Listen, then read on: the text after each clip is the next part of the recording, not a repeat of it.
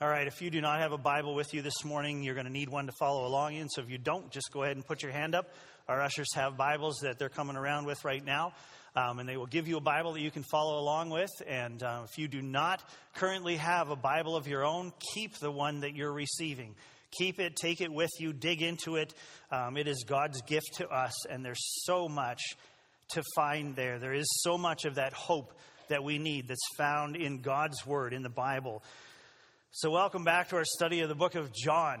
Um, last week we looked at the Bible's most famous verse, John 3:16, and I hope that our time last week was a reminder of just how significant those words that Jesus spoke are extremely significant verse. He spoke of his father. He bragged on his dad, and it was beautiful to watch what he had to say. He spoke about the basics of our salvation and the reality that that salvation was initiated by God the Father out of his love for us. We spoke about, in those words, we looked at, at how Jesus spoke about the judge and how the reality of, of the judge, God, seeing our condition, responding in love, and in that love, giving us an advocate in his son, Jesus Christ. One who would stand in our place, one who would not just plead our case, but take our punishment on himself. So, church, just another reminder to believe in God and put your trust fully in Him. Just look at how much He loves you and how much He's done for you. This morning we continue on to what was next for Jesus. His conversation with Nicodemus was over and he moved on. So turn now to John chapter 3 verse 22. John 3:22. Jesus had come to Jerusalem for Passover and beyond that and now his first journey to Jerusalem in his ministry was over and he's moving on. So let's see what happened next for Jesus in John chapter 3 verses 22 to 36. This is what John writes about what happened next. After this, John writes, after this, Jesus and his disciples went into the Judean countryside, and he remained there with them and was baptizing. John also was baptizing at Aenon near Salim, because water was plentiful there, and people were coming and being baptized, for John had not yet been put in prison. Now, a discussion arose between some of John's disciples and a Jew over purification. And they came to John and said to him, Rabbi, he who was with you across the Jordan, to whom you bore witness, he's talking about Jesus, look, he is baptizing, and all are going to him. John answered, A person cannot receive even one thing unless it is given him from heaven. You yourselves bear me witness that I said, I am not the Christ but I have been sent before him. The one who has the bride is the bridegroom. The friend of the bridegroom who stands and hears him rejoices greatly at the bridegroom's voice. Therefore, this joy of mine is now complete. He must increase, but I must decrease. He who comes from above is above all. He who is of the earth belongs to the earth and speaks in an earthly way. He who comes from heaven is above all. He bears witness to what he has seen and heard, yet no one receives his testimony. Whoever receives his testimony sets his seal to this that God is true. For he whom God has sent utters the words of God, for he gives the Spirit without measure. The Father loves the Son and has given all things into his hand. Whoever believes in the Son has eternal life. Whoever does not obey the Son shall not see life, but the wrath of God remains on him. All right, so after this, after his time in Jerusalem, Jesus sets out into the countryside with his disciples. Jesus' disciples were baptizing people. It wasn't Jesus himself that was doing the baptizing, his disciples were baptizing, and John was also baptizing people. The location of this is not certain. There are a couple of different possibilities in that area around where, where, specifically this was taking place. All we know is that Aenon, which is mentioned in the verse, just means springs. So this may not have been a specific name for a place, but rather just mentioned springs, a place where there is plenty of water. the language used of this time that Jesus remained with his disciples indicates that this time period may have been several months long. When it says he remained with his disciples there, it could have been months long. So, plenty happened between Jesus and his disciples out there in the countryside outside of Jerusalem. During that time, we get one more look at John the Baptist. His words are our focus for our study this morning, and they are profound. There are five aspects of this passage I want to look at with you this morning. First of all, we need to consider what happened to John the Baptist from here. His life following this interaction is mentioned by John the author. Secondly, we have to consider the significance of this moment and what it meant for John and for Jesus. Thirdly, there's a beautiful analogy about a groom and bride and best man here that is worth exploring. Fourthly, John the Baptist teaches us a thing, a thing or two about the identity and authority of Jesus. And lastly, we have a lot to learn from John the Baptist's humility. And I want to close with that when we get to the end of our time. So, what happened to John the Baptist? In verse 24, John the author drops this statement about this, about this being before John the Baptist put in prison, he says. So, what happened? After Jesus made his appearance and he started his ministry years, John the Baptist continued baptizing. His mission continued to be to point people to God, and baptism was a sign of their repentance, so he kept doing it. John had many followers, and he was still a draw for people. People sought him out, and they came to listen to him. He taught and he preached, and people became followers of God and repented of their sin, and baptism was their declaration of God's cleansing and his forgiveness for them. Our passage today talks about what happened between two events in Jesus' life between Jesus' temptation in the wilderness and the imprisonment of John the Baptist. Now, note this only John the author wrote about this time period. Nobody else did. This period is not mentioned in the other gospel accounts of Matthew, Mark, or Luke. Each of those other authors start with what happened to Jesus' ministry following the imprisonment of John the Baptist. Let me show you that. Matthew 4:12 says, "Now when he when Jesus heard that John had been arrested, he withdrew into Galilee." This is how Matthew starts his account of what Jesus did after his temptation in the wilderness. Mark 1:14. Now after John was arrested, Jesus came into Galilee proclaiming the gospel of God. That's where, where Mark starts his account. Luke 3, verse 19 and 20 says, But Herod the Tetrarch, who had been reproved by him, by John the Baptist, for Herodias, his brother's wife, and for all the evil things that Herod had done, added this to them all, that he locked up John in prison. And then Luke goes on to write about Jesus' ministry and what he did following his temptation in the wilderness. Now, we've talked about John's story before, back at the beginning of the series. Herod didn't like John the Baptist. John had called him out on some stuff that Herod should not have done. So eventually, Herod threw him in prison, and later, John would be beheaded by Herod in a moment of weakness and stupidity. It was a terrible way for John the Baptist to die. But before that, there were some things that John was still involved in, and John, the author, gives us a look into that. No one else does in the Bible, but I'm so glad that John did. This is a very important passage. Why? Well, there's great significance to what's going on here.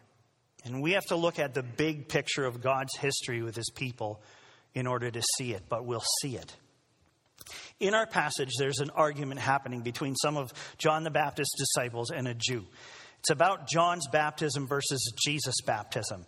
Verse 25 calls it a discussion.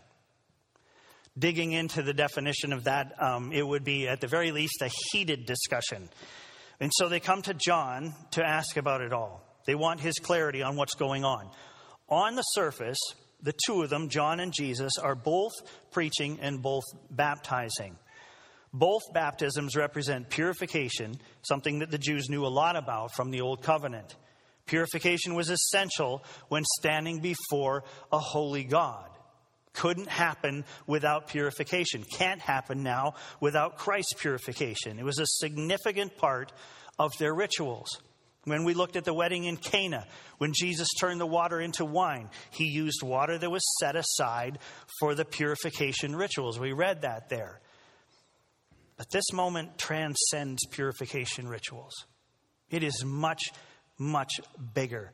This time, when John was baptizing and Jesus' disciples were baptizing, symbolized a transition point from the old covenant to the new covenant. And listen, um, this has been brought up a few times recently the whole covenant thing. And this covenant talk, when we talk about covenants, this is not just religious study. This is not. Please don't ever take it that way. God made a covenant with you and with me. God did. The creator of the universe did. He made a covenant with his people, and you are his people. God committed himself to you forever. God promised to be and do specific things in his relationship with you, and he gave you guidance regarding your role in that relationship. All of that is in the covenant that he made with you. I'm not telling you anything new when I say that your relationship with God is eternal and it is by far the most important thing in your life. So rather than things like this passage just being a little religious lesson, we're faced with the reality that this was a significant moment in all of our lives. This was a big moment for God's people, for his family. So let's go back to the Christmas story again. Um, is, it, is it just me, or is there some kind of trend going on this year where Christmas in July is bigger than ever? I mean, it's just happening. I, I went to buy something online, um, and they were having uh, Black Friday in July, and then it was going to be followed by a Christmas sale, and it was a sporting goods store. So go figure that out. And and I, I laugh because as I'm channel surfing right now, you go by Hallmark and what are they showing? Christmas movies over and over and over. I don't know what's going on this year, but we're going to just join right in and celebrate Christmas in July. The birth of John the Baptist plays a big role in the Christmas story. Why else would it be there? Jesus was born, God came to be with us, but John the Baptist was also born. Jesus' birth was a miracle, so was John's. And John's father, Zechariah, was a priest who knew about God's covenant. He knew a lot about the covenant. So let's take a few minutes to hear what Zechariah had to say about the birth of his son, John the Baptist. Turn to Luke chapter 1. Luke 1. We're going to come back to John in a minute, but this is what Zechariah prophesied around the birth of his son, John the Baptist. Luke 1, verse 67 through 79. This is what happened. And his father, John's father, Zechariah, was filled with the Holy Spirit and prophesied, saying, Blessed be the Lord God of Israel, for he has visited and redeemed his people and has raised up a horn of salvation for us in the house of his servant David as he spoke by the mouth of his holy prophets from of old, that we should be saved from our enemies and from the hand of all who hate us, to show the mercy promised to our fathers, and to remember his holy covenant, the oath that he swore to our father Abraham, to grant us that we, being delivered from the hand of our enemies, might serve him without fear, in holiness and righteousness before him all our days. And you, child, he's talking about his son now, you, child, will be called the prophet of the Most High. For you will go before the Lord to prepare his ways, to give knowledge of salvation to his people in the forgiveness of their sins, because of the tender mercy of our God, whereby the sunrise shall visit us from on high, to give light to those who sit in darkness and in the shadow of death, to guide our feet into the way of peace. That promise was for me. It was for you. That promise was fulfilled in Jesus Christ. We've been delivered. We've been saved. God's mercy has been poured out on us. God's light shines on us. We do not live in darkness any longer because of God's love for us, demonstrated, as we talked about last week, in the sending of Jesus by God out of his love for this world. The new covenant was ushered in by Jesus, and we live in that covenant right now. John the Baptist was the last prophet that would speak of the coming of the new covenant. Then he would introduce that covenant in the person of Jesus Christ. And so, yes, this was kind of a big moment in history. Until that point, God's people had been following the covenant that God made with them at Mount Sinai. It was God's law. It showed them God's holiness and what they were to be like as God's people. That covenant was their identity. This is how they were set apart from the rest of the world because they followed that covenant. But in so many ways, that covenant was impossible to keep. So, why would God give them all these laws? The old covenant law was meant to show them their sin, their fallen state, which was true of all of them, and to show them God's holiness. Not in a mean way, not God saying, Look at how terrible you are. It's not why He did this. Their failure to keep that covenant could have, should have, pointed them to God. And there they'd face, yes, His judgment, but also His mercy and His grace. It would drive them to Him. And Jesus would then bring God's grace to His people in Himself, in Jesus Christ. Jesus would usher in the new covenant. This is taught throughout the New Testament, not just by John. In Galatians 3:24, Paul wrote this. He said, "So then, the law was our guardian until Christ came, in order that we might be justified by faith." God sees history and time differently than we do. He sees the whole timeline at once. And this was the way he carried out his saving plan by bringing the new covenant to us. The old covenant could not accomplish what the new covenant is accomplishing. And I have to say, I am very grateful to have been born in the age of the new covenant rather than the old covenant. People living under the old covenant weren't blind to it. God let them know that there was a new covenant coming. Besides all the prophecies about Jesus, God told them about the new covenant as well, like what he spoke through the prophet Jeremiah. Listen to this prophecy from Jeremiah 31, verses 31 through 34. Behold, the days are coming, declares the Lord, when I will make a new covenant with the house of Israel and the house of Judah, not like the covenant that I made with their fathers on the day when I took them by the hand to bring them out of the land of Egypt. My covenant that they broke, though I was their husband, declares the Lord. For this is the covenant that I will make with the house of Israel after those days, declares the Lord.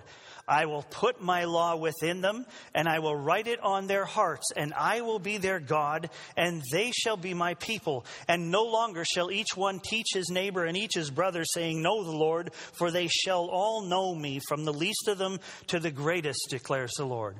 For I will forgive their iniquity, and I will remember their sin no more. God's people knew that a new covenant was coming. They were aware of that. Many of them waited anxiously for it, but others disregarded it and instead misused the covenant that God had made with them. For many, God's covenant had become just a superficial display of morality and spirituality and religion, just rituals and ceremonies and traditions. And they added on to it with their own ideas. Many thought that those rituals were in themselves the way to salvation. They weren't. Practicing the rituals led many to a place of arrogance, claiming a superior form of spirituality over others. They were better than others because they practiced the law better than others. It was a mess. And now here's John the Baptist telling the world of the coming Messiah. The last prophet lets them know that the time is near, and he gives his life pointing the world to Jesus. Back to John chapter 3. In verse 29, John uses an analogy that is absolutely beautiful. He refers to himself as the friend of the bridegroom. The friend of the bridegroom. There's a lot behind this picture. Mostly it's John's understanding of who he is and what his mission, what his whole life has been about referring to Jesus as the bridegroom was not unique to this passage. It's not the first or last time we'll see it. Um, in the Jeremiah passage that we just read, God's referred to as Israel's husband. God's relationship with his people and Jesus' relationship to the church both included the marriage analogy. You'll see that in lots of places. But John refers to himself as the friend of the bridegroom. And this puts us back into their culture at that time. We talked a bit about weddings when we looked at the wedding in Cana. They were these week long celebrations, a big deal. The friend of the groom, called the shoshbin, played an important role. And the closest thing that we have that compares to that role today is the role of best man. Not the same, but kind of the same idea. But even that, it just doesn't capture what John was saying. The friend of the groom had more than one role in the wedding. They were like the MC. They made sure that things were going well throughout the celebration. They had an important role there. But one of their biggest roles was taking care of the bride. Before the end of the week, when the wedding ceremony would take place, the bride stayed in a specific location. She stayed in a room. She was locked away during that time. And the friend of the groom was given the task of watching over her when it was time for the groom to come and get the bride for the wedding ceremony, the friend of the groom's job was done. He would recognize the voice of the groom when he came in the night to where the bride was to take her to the ceremony. He was the one who would recognize his voice. And then he would go away this was tradition. He would go away from that place rejoicing for the bride and the groom. They took their role very seriously, and the friend of the, the groom was, was never permitted to marry his friend's bride, even if the wedding was called off. It was against the law for him then to marry the bride. It could not happen. His role was a very specific, very serious one. And John here saw himself as the friend of Jesus, who was the bridegroom. He saw his role as the one who was watching out for the welfare of the bride. And he would never consider himself any sort of competition or distraction. His role was to watch over the bride and celebrate her union with the groom. So when he was asked about people going to Jesus to be baptized instead of him, he celebrated with Jesus. He could never be jealous, he could never be competitive. He was the friend of the groom. That's the picture that came to John's mind and the one that he would respond to these questions with. Beautiful picture. It's one more part of this passage that I want to look at briefly, and it's verses 31 to 36. In this section, John highlights five reasons to accept the testimony and authority of Jesus Christ. John's humility and his understanding of, it, of, his role in pointing people to Jesus just continues to shine here. First, John mentions in verse 31 that Jesus comes from above, from heaven. He was born of heaven. The rest of us have been born of earth. He speaks words from heaven. We speak words from an earthly perspective. He, Jesus, is above all, says John. Secondly, in verse 32, John states that Jesus knows the truth firsthand. He's not simply passing the truth along, He is the source of that truth. Jesus said that He is the way, the truth, and the life. We'll see that later in our study of John. There's no risk of the truth that he shares being tainted in any way. He is the truth and he can be trusted. Thirdly, John points out that Jesus' testimony completely agrees with the Father. He is in absolute alignment with God, and therefore, those who accept his testimony, like us, declare that God is real and true as we align ourselves with Him as well. Fourthly, in verse 34, John says that Jesus has received the Holy Spirit without measure. No human sinful limitations. Jesus is the fullness of the Spirit. So all that He says and does is fully empowered by the Holy Spirit. And fifthly, John states that God has given all things into Jesus' hands. He even has the power to give life all authority is His.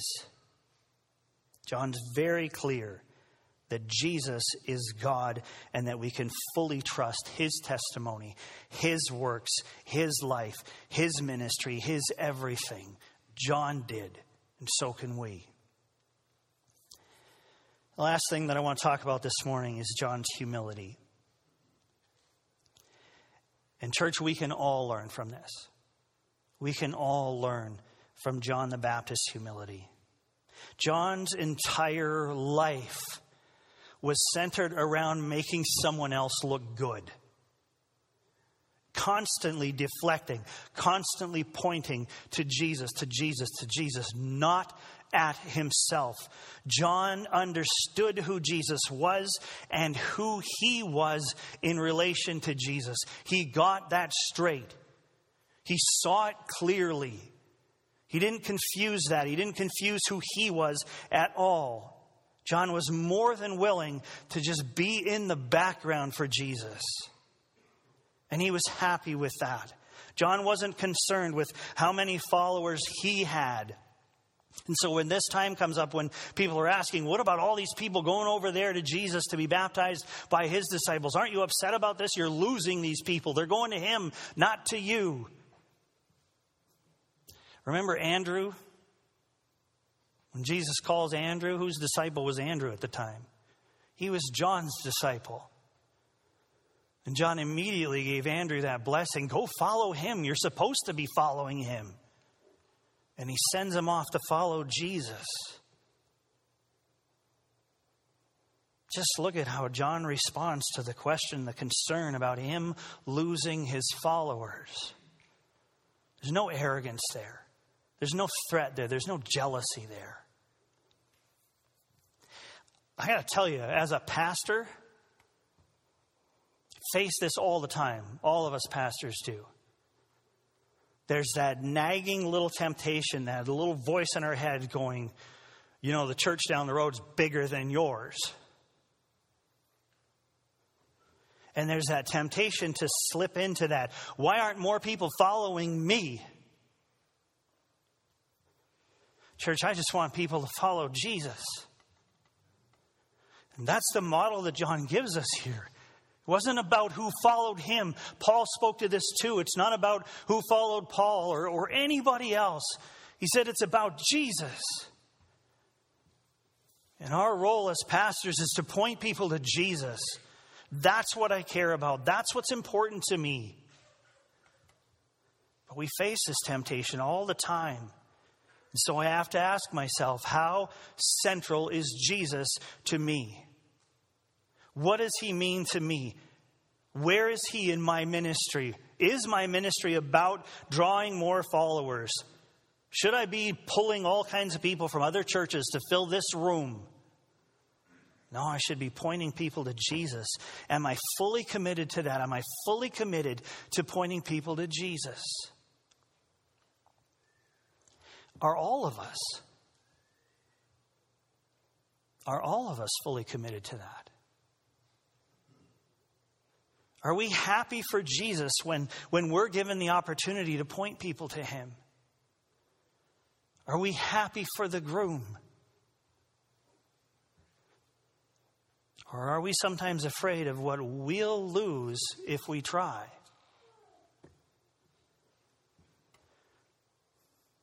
When the people around us draw closer to Jesus, our brothers and sisters, when we see growth in someone's life, when we see them going through hardship, but they're drawn closer to Christ through that, are we happy for them? Do we celebrate that they're getting closer to the groom? Are we free of comparison or competition when it comes to our faith and the faith of the people around us in God's family?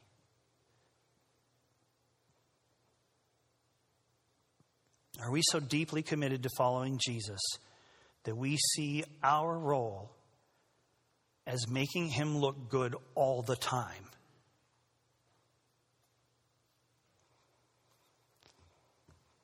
Are we genuinely happy for Jesus when he gets more followers?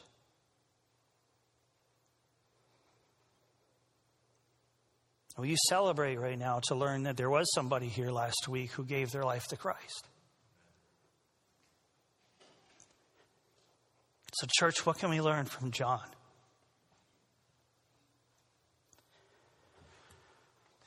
These are the words that I want us to take with us this morning. John said, He must increase, but I must decrease. Jesus must increase, but I must decrease.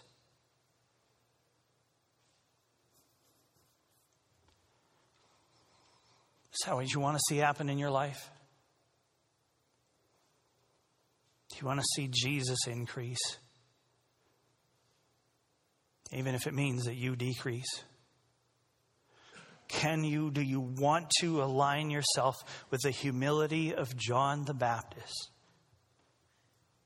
And listen, Jesus said of John the Baptist that he was the greatest person to ever live.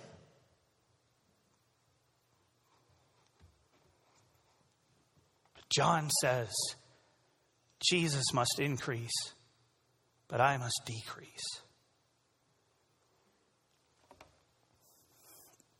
So, where is that in your life right now? Is it Jesus and you, or is it you and Jesus? He must increase, but I must decrease. Jesus has to become my everything. And I am willing to become nothing for the sake of Jesus. Listen, church, I will remind you again that there's an enormous trade off here. For all of eternity, for all of eternity, you get to spend in God's presence, face to face with God. God is going to give us a perfect earth, perfect bodies, and for all of eternity, He will come and dwell with us and we will have an existence beyond anything we can imagine. It will be so glorious, it'll blow our minds.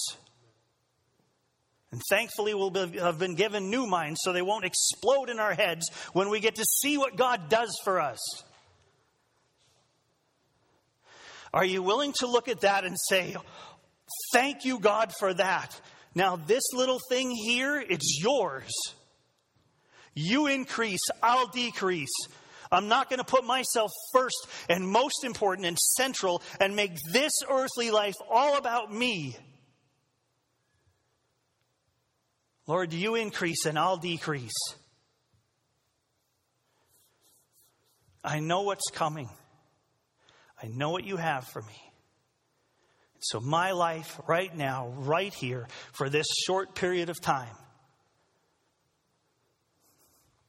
will be all about Jesus and I will be out of his spotlight, pointing people to that light, letting them know that that's where their hope lies.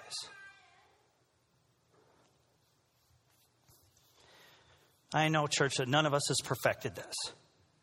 I will not say that every moment of every day it's all Jesus and no Paul. But more and more, and now that now that we've looked at this passage, this is what I want, church. This is what I want for every one of us. That Jesus increases and we decrease, knowing full well that we will one day increase to a place that can't possibly be reached now. So let's give it all to Him right now. To invite the worship team to come back up, and we're going to close our time with a few worship songs. And it's very fitting because it's time for us, church, to just sing, to just declare that Jesus is the center, that Jesus is the Son of God, that God is all who He says He is, that God is everything. It's time for us to declare in song, even that he must increase, but we must decrease. Will you pray with me? And then let's worship together.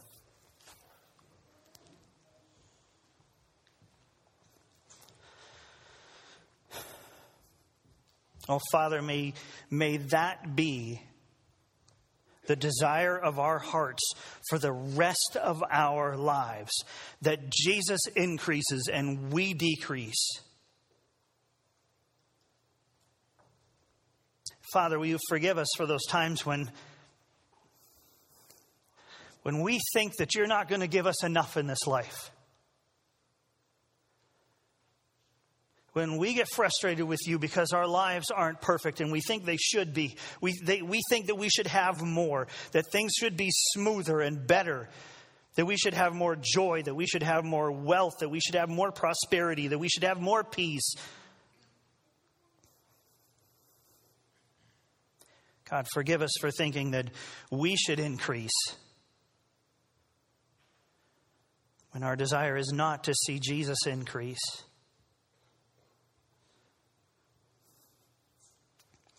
God, teach us.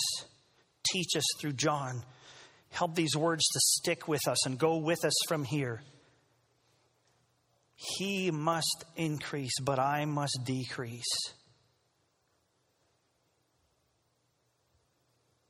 God, let that be the cry of our hearts. That Jesus is the center, that Jesus is the top, that Jesus is the King of kings and Lord of lords that Jesus is the groom and we are just friends of the groom. Show us the ways in which we are to point to Jesus. Lead us into that place where we celebrate every time somebody becomes a follower of Jesus, no matter what it might cost us. God, we thank you for who you are. We thank you for your holiness, for your grace and mercy, for the deep, deep love that you have for us. Do what needs to be done in us to bring us to that place where we truly, honestly want to see Jesus increase in our lives and us decrease. Where we point and we praise and we declare who Jesus is.